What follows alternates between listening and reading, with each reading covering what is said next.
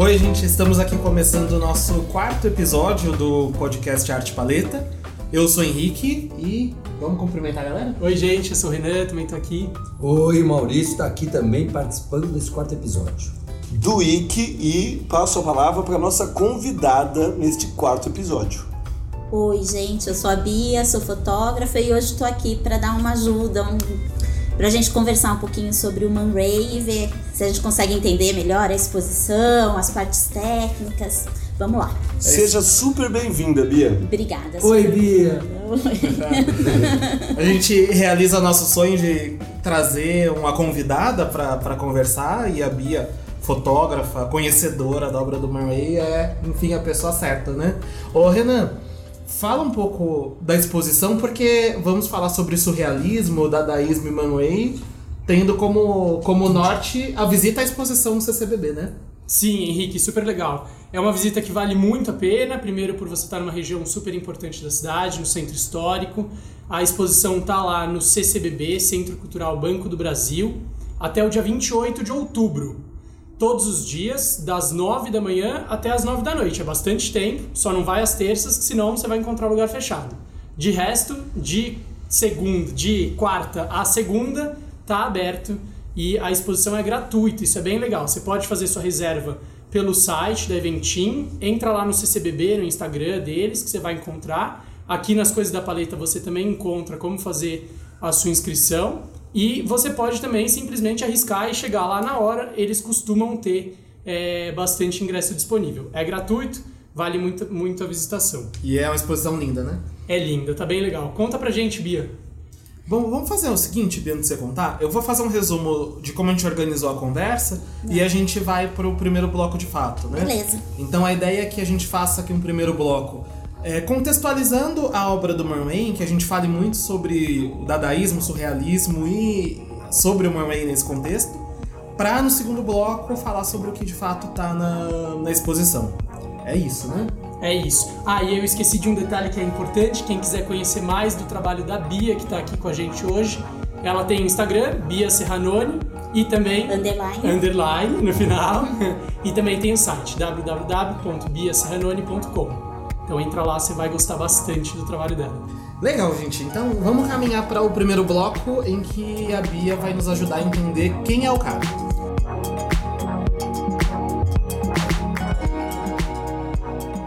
Então, Bia, ajuda a gente a contextualizar a Man Ray. Quem é o cara? Bom, o Man Ray é bem importante que fique claro, ele não é só um fotógrafo, ele é um artista, escultor, pintor, ele fez filmes, então fotografia é uma das ferramentas que ele usa, uma, uma das ferramentas de expressão, tá? Ele é um artista americano, é, proveniente de uma família judia russa e que morou, nasceu na Pensilvânia, mas morou no Brooklyn durante muitos anos da vida dele. É, Hoje, é, hoje o lugar que ele morava chama Williamsburg, que é um lugar superim lá em Nova York, né? mas não é mais, não era na época. E então o nome dele vem, é, ele não chama Man Ray, ele chama Emanuel Radnitsky. Murray é o- um pouco estranha, né? É. Você pensa com o nome da pessoa. Exatamente, e parece que por, pelo surrealismo é o homem raio ou não sei o que, mas não é. É, Eles mudaram de sobrenome, a família toda, porque eles sofriam uma certa perseguição na vizinhança, tinha um antissemitismo ali envolvido. E aí eu só complementando, quando a Bia fala é, na época, que época é essa? O, o- a carreira do Man Ray, a juventude do Man Ray, ele passa em que décadas? Do que, que nós estamos falando aqui? Ele nasce em 1890, o Man Ray. Então nós estamos falando aí do de 10 anos pra frente, mil e Começo do século XX, 1600, assim. Começo do século. XX, mais Então, ou menos pra- dessa época. Para todo mundo se contextualizar, né, o Man Ray vive a perseguição aos judeus, né, a família do Man Ray vive a perseguição aos judeus do começo do século XX Isso, na exatamente. Europa, onde o antissemitismo era aí um, um problema. Mas nos Estados Unidos, no caso dele. Estados né? Unidos. Ah, perdão. É, então, porque ali rolava uma coisa com a vizinhança, né? De olhar torto, de falar "Ah, essa família não pertence a esse lugar. Então eles mudaram o sobrenome para Ray, porque era uma coisa mais americana, Super. mais palatável ali. E como ele chamava Emanuel, o, o apelido dele era Manny. Então ficou Man Ray. Depois que ele virou um artista conhecido, ele preferia que as pessoas não soubessem que ele tinha tido outro nome, que esse era o, o nome dele da vida toda. Ou seja, ele já entrou pras artes com nome artístico, digamos assim, É. né? Quer dizer, ele não criou esse nome Ele pra... quase nasceu com nome artístico, né? Foi Legal. assim a vida toda. E, você ele- falou, Ah, desculpa, Bia, de, Imagina. de surrealismo. Então, de alguma maneira, você já tá entrando um pouco na, na estética dessa...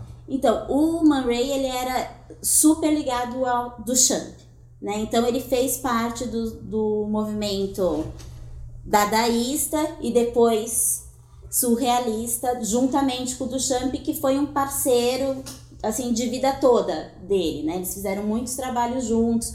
O, existem lá na exposição, quem for vai ver que tem, assim, milhares de, de fotos do Duchamp. Então, assim, foi uma parceria que deu certo e que funcionou por muito tempo. Legal. Aí, acho que como...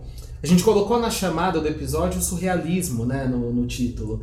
E a Bia tá lembrando que ele tem obras dadaístas e surrealistas. Acho que seria legal, como a gente estava conversando aqui antes um pouco, explicar por que a gente está dando mais destaque para surrealismo que para dadaísmo, né, nessa, nessa chamada. Eu acho que convém, né, falar um pouco dos movimentos. É, e, o- e o que é dadaísmo e surrealismo? Isso, é. A primeira parte aí eu vou responder. É, Nós estamos falando de surrealismo porque a gente a exposição trata na maioria das, das fotos da época que ele viveu em Paris.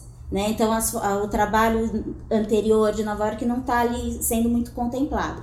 E foi a, a parte da vida dele mais surrealista, digamos assim. Então, por isso a exposição chama o surrealismo do Man Ray. Eu acho também que o dadaísmo foi em si um movimento muito curto.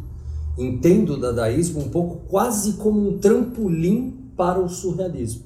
Porque eu acho que essa proposta dadaísta de falar de forma irracional, falar da irracionalidade do mundo, é algo que de algum jeito se esgotou rapidamente e se encaminhou para isso que chamamos de surrealismo, influenciados pelas pesquisas do Freud e numa tentativa consciente de mergulhar no inconsciente. É, aqui o Maurício, quando ele fala em, em se esgotou, eu acho que é preciso perceber que ele, ele se esgota não porque termina, mas porque se lança em direção ao Se surrealismo. desenvolve. É, se mergulha. Uma vez que o, o dadaísmo propõe esse gesto espontâneo, a pergunta é de onde este gesto espontâneo flui? E a resposta surrealista é do inconsciente, né? do mergulho no inconsciente, inspirado nas teorias do Freud e posteriormente nas teorias do Jung. Ô Duik, ajuda numa coisa, a gente sempre imaginando eh, como uma missão desse podcast tornar mais acessível o contato com essas obras e tudo mais, né? É, ajuda a entender um pouco desse contexto histórico em que surge o dadaísmo para entender por que ele surge desse jeito e evolui para esse surrealismo. Eu acho que aqui é, é preciso lembrar de novo de, de que período estamos falando, né? Como você pergunta. É o começo do século XX. O começo do século XX é o momento em que uma coleção de vanguardas artísticas explode é, e tem em comum o questionar das tradições, o questionar dos modelos herdados do passado. Às vezes não só questionar, mas o ataque violento, radical aos modelos do passado, às regras, às estruturas, aos padrões, aos cânones. No mesmo momento, é importante lembrar, ideologias revolucionárias, o anarquismo, o socialismo, o comunismo na esquerda, ou também do outro lado, na extrema direita, o fascismo, o nazismo, prometiam mudanças radicais, a destruição do velho mundo, a construção de novas estruturas sociais e políticas. Muitos destes artistas, eh, o Man Ray, inclusive, né, dialogam entre estes dois mundos que na verdade são um só: o radicalismo artístico e o radicalismo político. Né? O surrealismo e o dadaísmo, por exemplo, próximos do anarquismo. Legal. Eu acho que o dadaísmo pode ser traduzido pela palavra irracionalidade e está muito ligado a essa ideia que frente à guerra Porque dentre as vanguardas europeias que nós trabalhamos mais, normalmente que nós conhecemos mais, que nos influenciaram mais, o dadaísmo é visto como a mais radical delas. Então é um momento em que temos sobre o que falar, vale a pena falar sobre algo frente a essa realidade que estamos vivendo?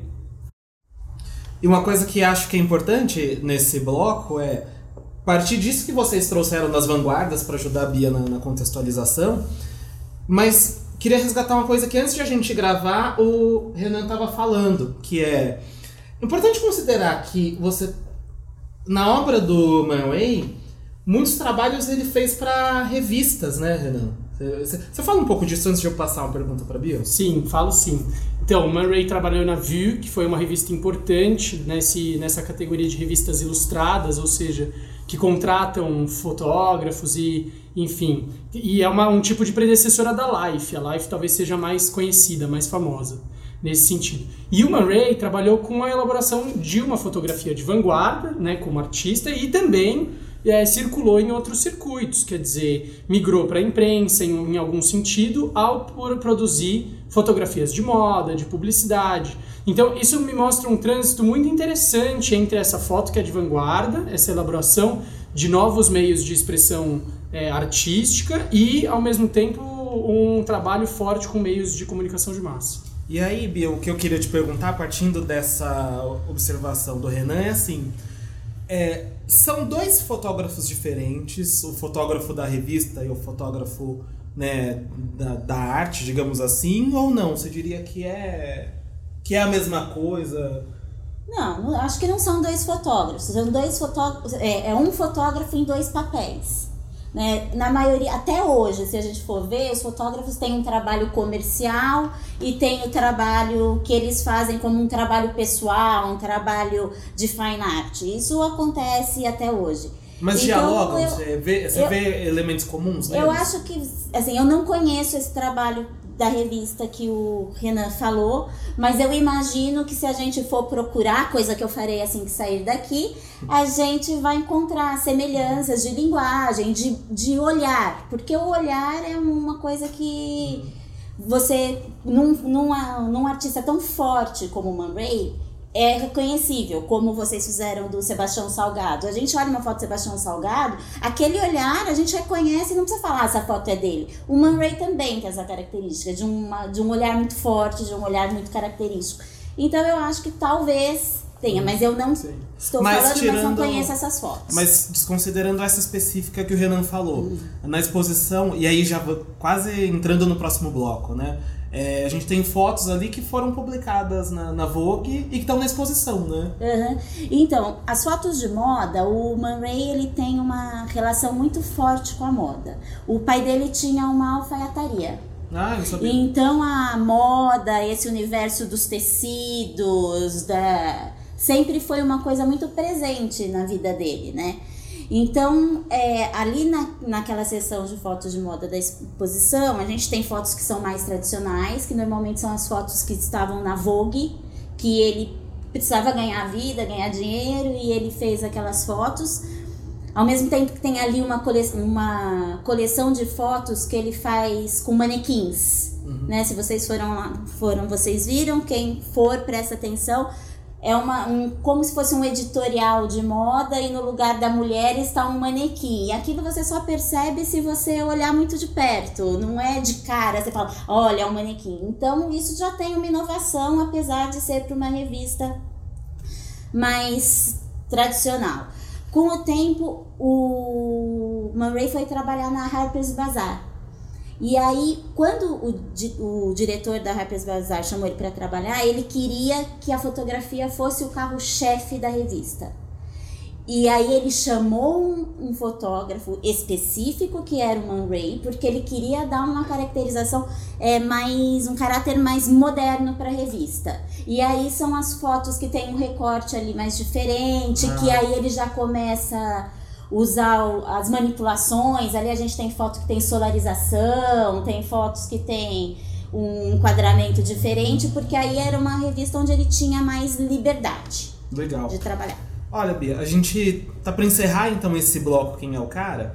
É, e você é a nossa paleta da vez, então você vai ter a prerrogativa de, de fechar o bloco. Você pode falar um pouco, e de forma resumida, porque é um resgate de coisas que você já disse, dessa trajetória de ele sai dos Estados Unidos, vá, a, aí você mencionou a proximidade dele com o Duchamp, e, e há uma proximidade dele com outros artistas ali dessas vanguardas. É, fazendo um pouco um resumo dessa trajetória, o que você acha que é importante apontar?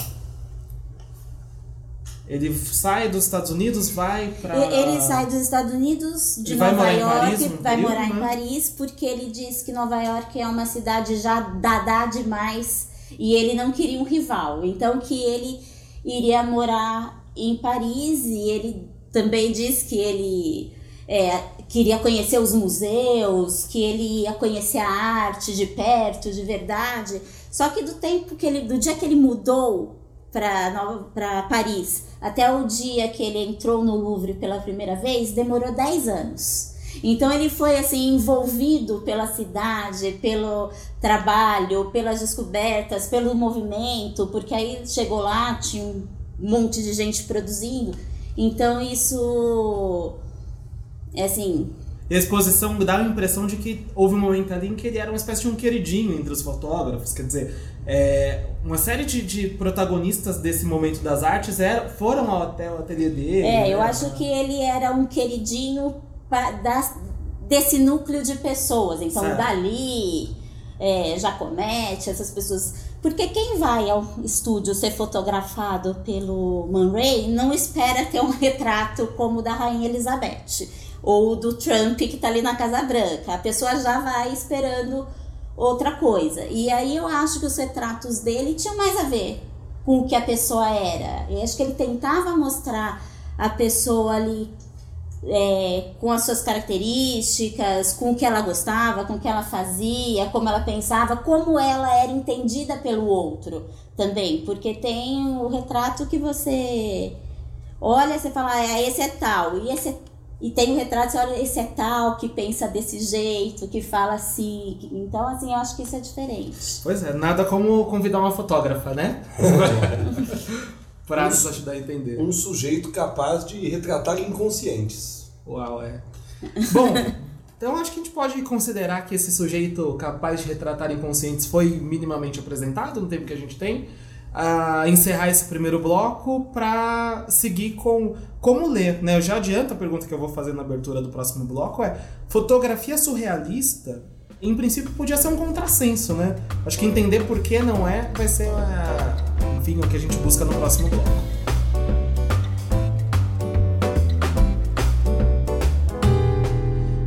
Bia, vou resgatar de onde paramos então no primeiro bloco.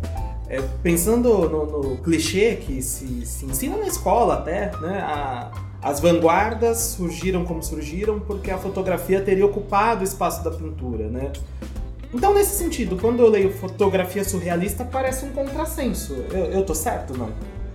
Então, a gente pode pensar de duas maneiras. A fotografia ela é uma imagem técnica, ela vem com bula.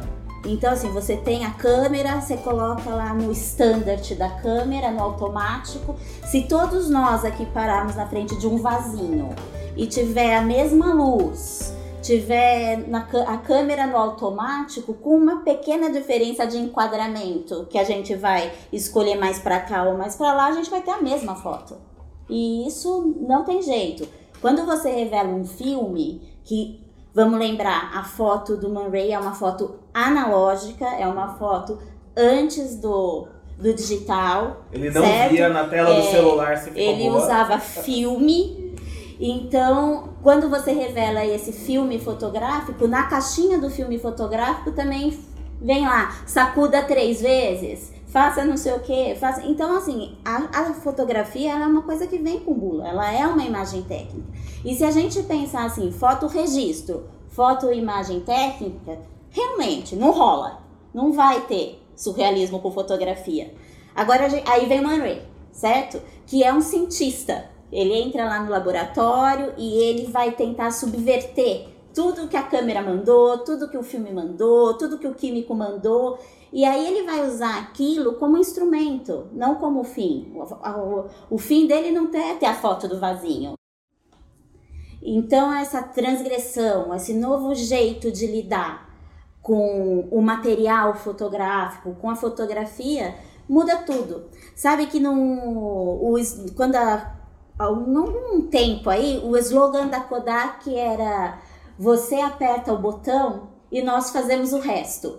Quer dizer, você era simplesmente um dedo que apertava ali o botão para fazer a foto. E aí a gente está vendo que o Man Ray dá uma banana para essa para essa coisa da Kodak, né? Que ele é um cara que está pensando a foto, que está elaborando, que está experimentando, que está trazendo coisas novas. Então aí eu acho que sim, fotografia e surrealismo podem ser amiguinhos. Legal. Maurício, uma coisa que você sempre comenta é essa diferença entre ver a foto numa tela do computador, de um celular, etc., e a exposição, né? Cabe no Manway? Eu acho que cabe o porquê e a exposição aí, nesse caso específico, né? Primeiro que as exposições lá no CCBB costumam ser super legais, super didáticas, é um lugar gostoso de se ir. Acho que você pode acompanhar nessas exposições temporárias uma trajetória de um artista que é uma coisa muito agradável de se ver. E o que me chamou mais atenção nessa exposição especificamente foi poder ver um artista brincando, leve, meio, eu vou dizer, despretensioso talvez, e ao mesmo tempo colocando tantas discussões ali naquelas imagens. Isso me encantou, isso me pareceu um exemplo de vida. Puxa, eu também quero brincar no meu trabalho desse jeito, também quero ousar desse jeito, ter a coragem, sabe, de mostrar de uma forma leve o que eu estou pensando e sentindo. E aqui, o, é, usando o gancho do Maurício e o que a Bia disse recentemente, insisto em outra questão, que é, uma vez numa exposição de, de fotografia como a do Man Ray, é preciso perceber que algumas fotos, o tamanho delas, a forma da impressão delas, é, dialogam com a proposta do artista.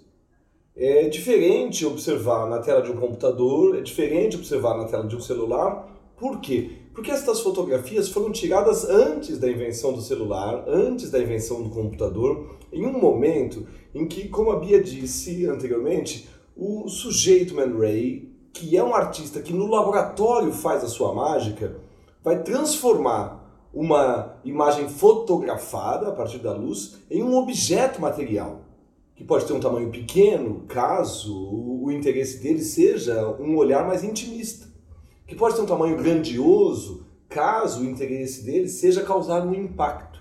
Eu acho que ver como o artista planejou a fotografia é fundamental. Legal. E Bia, eu quero resgatar essa coisa do que você disse, do que retomou, né, do trabalho dele no laboratório e tal, uhum. porque na exposição são mencionadas umas técnicas que se atribuem a ele, né, como uma invenção dele a superposição, solarização, radiografia. É... E aqui, antes de gravar, você estava dizendo que, bom, tem um limite né, nessa atribuição de autoria tal. Você fala um pouco disso, por favor? Então, é... o Man Ray não inventou essas técnicas, essas manipulações. Elas já existiam, talvez não para o fim que ele tivesse utilizado. Então, ele pegou um, a raiografia, que na verdade chama fotograma, esse é o nome que foi dado em primeiro. É, foi batizado foi assim? batizado assim. É, aqui eu vou fazer só uma observação que é, fotograma também é aquele cada quadradinho do filme fotográfico chama fotograma. E essa experiência fotográfica também chama fotograma do mesmo jeito, mas a gente está falando de coisas diferentes, tá? Porque aqui nós vamos falar do fotograma nas duas, nas suas duas, dos seus dois significados. Então, assim, ele, ele pegou coisas que já existiam, que diz a lenda, ele descobriu por acaso, é, num acidente, que Fica pode ter assim, né? sido. Né? É, e pode mesmo, num, num, num, erro que ele fez no laboratório, é que ele surgiu, ele botou o nome dele, ou. Mas essas coisas já eram utiliz, utilizadas para outros fins antes, tá? Então, vamos lá. A radiografia é o fotograma. Ela é uma coisa assim, você coloca. Não tem câmera, tá? Não tem câmera fotográfica. Ela é uma coisa dentro do laboratório. Então, você tem uma superfície sensível, no caso, o papel, sensível à luz, né? no papel, então você coloca um objeto em cima, o seu celular, uma caneta e, sei lá, uma borracha. Quando você acende a luz do ampliador, aquilo fica marcado no papel como se fosse um carimbo, vamos dizer assim. Então, se a gente tem um objeto é, que não tem nenhuma transparência, aquela marca é totalmente branca e o resto do papel fica escuro. E Bia, você tá falando de raiograma, eu tô pensando, né, que o Daguerre, quando disse que inventou a fotografia, colocou lá daguerreótipo, né, pro, Uhum. pra, pro equipamento dele. E o Man Ray também pega o fotograma e chama de raiograma, né, Porque de o Ray. raiograma, sei lá, Uhum. né. Então, É, é, eu acho que é essa coisa de você dar o seu nome para uma coisa que você acha que você inventou, né? O Daguerre realmente inventou o daguerreótipo, é dele. Ele ficou como inventor da fotografia porque ele entregou é, essa invenção como um bem público, né, para o governo francês. Então, isso foi uma coisa que ficou dele. Mas existia um homem aqui no Brasil chamado Hércules Florense que já tinha conseguido fixar uma imagem antes do Daguerre. Então, assim, sempre tem essa confusão. Agora, o Man Ray, ele não inventou o fotograma. Ô Bia, se eu entendi bem a sua explicação, existia uma técnica que não era usada para as artes. O Murray traz para as artes e aí a partir desse momento ele dá o nome, é isso? Isso, perfeitamente, é isso mesmo. Isso já existia, isso já era feito, alguém já tinha tentado antes e ele usou para outro fim, como uma pesquisa dele, para uma outra finalidade, e aí ele resolveu dar o nome dele, Beleza. ok. Solarização também é dele, nesse sentido? Não, solarização é de um cara chamado Sabatier. Da mesma forma, lá na exposição fica essa coisa, ah, foi ele que inventou. Não, Sabatier já tinha feito, tanto que a solarização ela tem um outro nome, que é efeito Sabatier, Ah. de- devido a esse E o que, que é, é? o outro cara. Então, é assim, quando você tá revelando uma foto, num de novo, num laboratório molhado. Quando eu falar laboratório molhado, é bacinha com químico, tá? E o laboratório seco é, é o Photoshop. Hum. Os dois fazem a mesma coisa. Aliás, quem acha que Photoshop inventou tudo, não é assim. Muitas das ferramentas que estão ali no Photoshop, elas vieram de uma técnica, de uma manipulação feita dentro do laboratório. Então elas Certo. estão ali com o mesmo nome, inclusive. Então, mais o- humano, né? É, o Photoshop não inventou. A, Uhum. Talvez o Photoshop eu acho que é mais ecológico. Talvez, se bem que jogar fora um computador é péssimo e o químico também é uma coisa péssima. Mas o Photoshop, ele tá ali trabalhando em consonância com o laboratório molhado de revelação, que aliás ainda existe gente que faz, né? Então, a solarização é assim, você tá ali no laboratório, você, no meio da revelação da foto, quando a foto começa a ficar latente, você expõe uma luz sobre ela. E aí a parte onde era preta fica mais clara, a parte que era mais clara fica mais preta. Isso dá um efeito metalizado na foto e dá como se fosse. Ela aparenta uma aura em volta da imagem. Então, essa é a solarização. Tem muitas fotos do, Com esse recurso. do Van Ray, assim, E ele a- utilizou muito. E a terceira é a superposição? Isso. Isso, é, a superposição é você pegar dois quadradinhos do fotograma. Então temos o filme do filme fotográfico. Você recorta dois ou duas chapas, porque às vezes a câmera de é, médio formato, que é maior, ou a de grande formato, trabalha com chapas, né? Que são coisas, são outro tipo de filme. Mas você pega dois filmes, coloca um sobre o outro. No caso do Man Ray lá na exposição, dá pra ver que ele dá uma pequena deslocada. As fotos são meio parecidas, ou tem um, um rosto de um lado, de outro.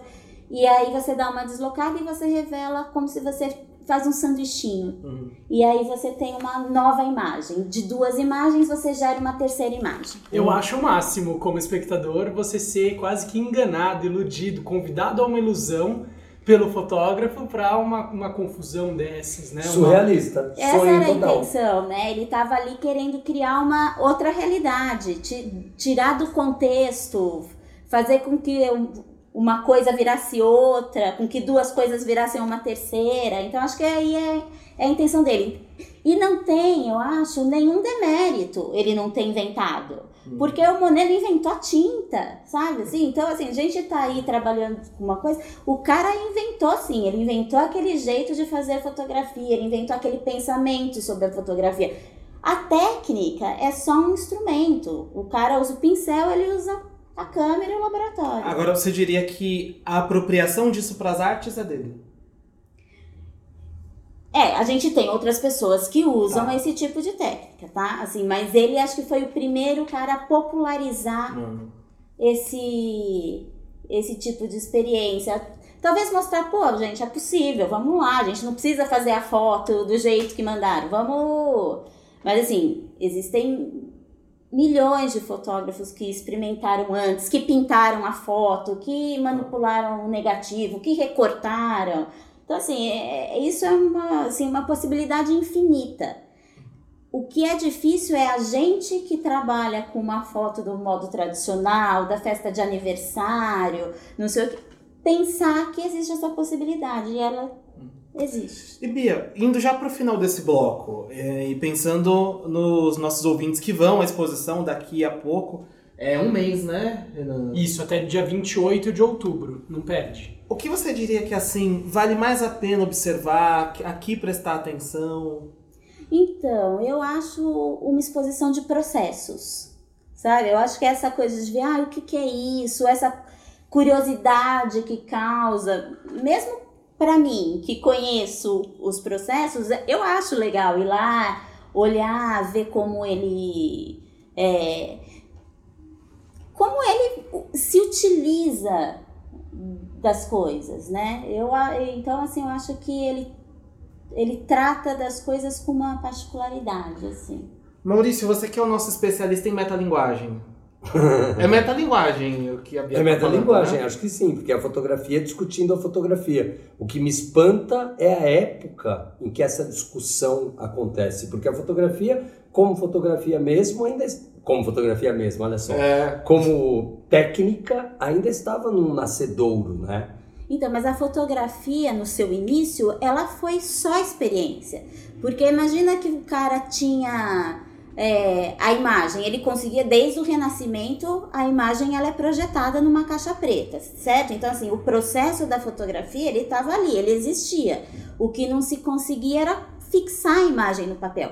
Aí fizeram com ovo, com sal, com de tudo. Então, assim, era uma época de experiência, era uma época em que se tentava de tudo, que tudo valia, De que os caras. É, era uma época muito experimental. Talvez agora a gente seja mais rígido do que eram essas pessoas que não tinham muita noção, que não estavam presos ao como fazer. Eles queriam fazer. Então acho que isso é uma coisa incrível.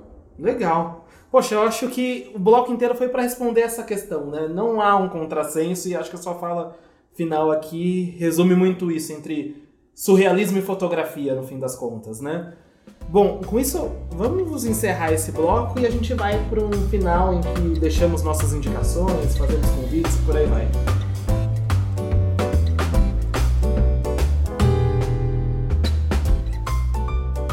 Encerrando aqui o nosso programa, vamos para a rodada de indicações e, como eu disse no começo, realizamos um sonho de ter uma convidada ilustre. Ah, que é a isso, Bia. bobo! E, e, Bia, a gente quer que você faça indicações em dose dupla. Primeiro momento você abre. Então, é, indicações sobre a própria exposição, sabe? O que das fotos que estão ali, se eu diria que é fundamental olhar com mais tempo, com mais atenção, para além da indicação a posteriori também. Tá, então assim, além de tudo que a gente já falou aqui, eu tenho duas coisas para falar.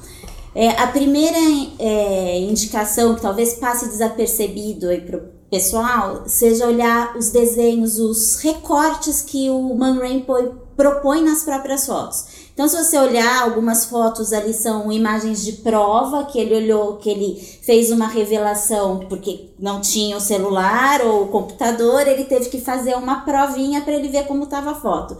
E aí ele faz um reenquadramento da foto. Você vê isso com um risco vermelho, é, então ele é, dá um zoom.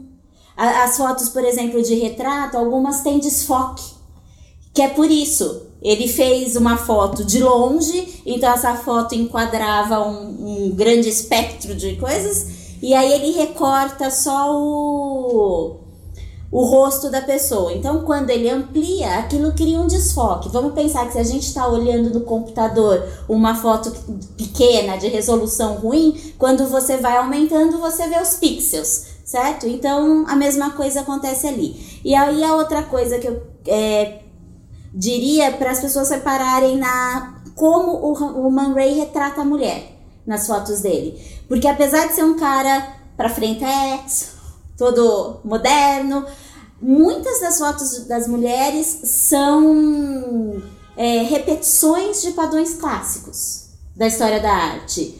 Né? Então ele tem lá uma foto é, que a mulher é representada como um violino, por exemplo, que é a mulher dele e que na leitura você diz eu é que toco esse corpo, que é uma coisa absolutamente machista, certo? Então, assim, essas duas coisas eu acho importante é, as pessoas prestarem atenção, porque a gente vai, ah, o cara é super moderno, o cara não sei o quê, e o cara é moderno, mas ele tá ali com o tempo dele também. Com seus limites. Exatamente. Excelente. Bia, vou te pedir mais indicações já. Tá bom. É, mas peço pra quem, Dwick? É, eu vou fazer o papel do historiador, né? Eu acho que se você quer é, entender e mergulhar na fotografia surrealista, é importante lembrar que o surrealismo é um fenômeno muito mais amplo do que a fotografia. E, portanto, na pintura, Salvador Dali, o mais óbvio dos surrealistas, é importantíssimo. O Miró, também espanhol, e, na minha opinião, mais profundo, mais interessante nesse mergulho no inconsciente. Uma artista surrealista, a Frida Kahlo, merece menção, até mesmo porque é um movimento que dá voz também a mulheres importantes e partindo da pintura e da fotografia e abrangendo mais gêneros, cinema. O Luiz Buñuel, Luiz Buñuel, Buñuel falei certo? Falei Falou, errado? Buñuel. Sim, Isso aí. como. Ele tem o Cão Andaluz como o filme surrealista por excelência. E se você acabou de ver o Man Ray no CCBB, assistir o Cão Andaluz é de um diálogo interessantíssimo. Então, eu acho que legal do Wiki fazer esse papel de historiador, eu estou fazendo o papel do, do cara interessado em arte aqui no nosso tempo, né? Estou pensando muito na influência que o Man Ray teve no Geraldo de Barros, que é um concretista brasileiro que trabalha com fotograma, como a Bia estava explicando aí, acho que é interessante a gente ver como que o nosso tempo bebeu disso. E eu queria indicar o site da Bia. Acho que www.biaserranoni.com mostra um pouco do que se faz fotografia hoje em dia. Quem está trabalhando e pensando a linguagem fotográfica está produzindo o quê? Tenho a impressão, como, como espectador dessa obra, que também tem o Man Ray ali de alguma forma, e o Geraldo de Barros tal. Então, já que é para pensar fotografia, vamos olhar para trás e vamos olhar para hoje. E o nosso convite como paleta é que você que gostou de fotografia, que está interessado em pesquisar mais sobre isso, vá em Otim com a gente. Dias 19 e 20 de outubro, a gente vai sair daqui de São Paulo e de várias regiões do Brasil, se encontrar lá em Confins e partir para um mergulho de um fim de semana em Otim. Dois fotógrafos especiais estão lá para nos receber com as suas galerias e suas obras, que é a Cláudia Andujar e o seu trabalho com o Yanomami, e também o Miguel Rio Branco, que atualmente é o brasileiro na Magnum. Então, se você se interessou, vem com a gente, paletacultural.com.br, e eu faço um coro aqui ao a fala do Maurício no, em relação ao site da Bia. Visita lá o Instagram e o site www.biaserranoni.com. Legal, eu pego o gancho com o Dwick, que mencionou alguns surrealistas importantes, o Salvador Dali entre eles. E para quem puder viajar a Cadaqués, no, na Espanha, em Barcelona, pode conhecer o Museu Salvador Dali, mas não podendo ir até lá, É, há um documentário sobre como foi construído esse museu, como Dali idealizou esse próprio museu, que está disponível em uma série desses streamings de, de, de TV por assinatura. Eu não lembro exatamente o nome do documentário, mas digita lá Dali e esse documentário vai aparecer e ele é super interessante. Não acho que é uma indicação tão direta do que a gente está conversando, mas você fala do Bunyeldwick e eu lembro do Meia-Noite do Meia -Noite em Paris, do Woody Allen, e com uma cena enfim, incrível em que aparece lá um diálogo de alguém do futuro com o, o antes desse filme. Acho que é curioso, acho que vale a pena. Mas Bia, você, paleta da vez, a gente agradece muito sua presença. Eu é que agradeço. E você tinha mais uma indicação para fazer e a palavra é sua. Bom, eu podia ficar fazendo indicação a noite inteira, mas eu tenho uma vou fazer uma indicação que o Man Ray faria. Tá? Então eu vou indicar um fotógrafo pelo qual o Man Ray era apaixonado, que é o AG. O AG fotografou a transformação de Paris. E o, quando o, Murray chegou em Paris e conheceu o trabalho do AG, ele ficou assim, ele se apaixonou por Paris e pelo trabalho e colocou na revista surrealista algumas fotos do AG. Se a gente for olhar as revistas, a gente não vai achar essas fotos como sendo do AG, porque o AG se considerava um fotógrafo documental. Então ele achava que o documento estava na frente do nome dele, ele não era um artista e ele não deixou que o nome dele fosse publicado.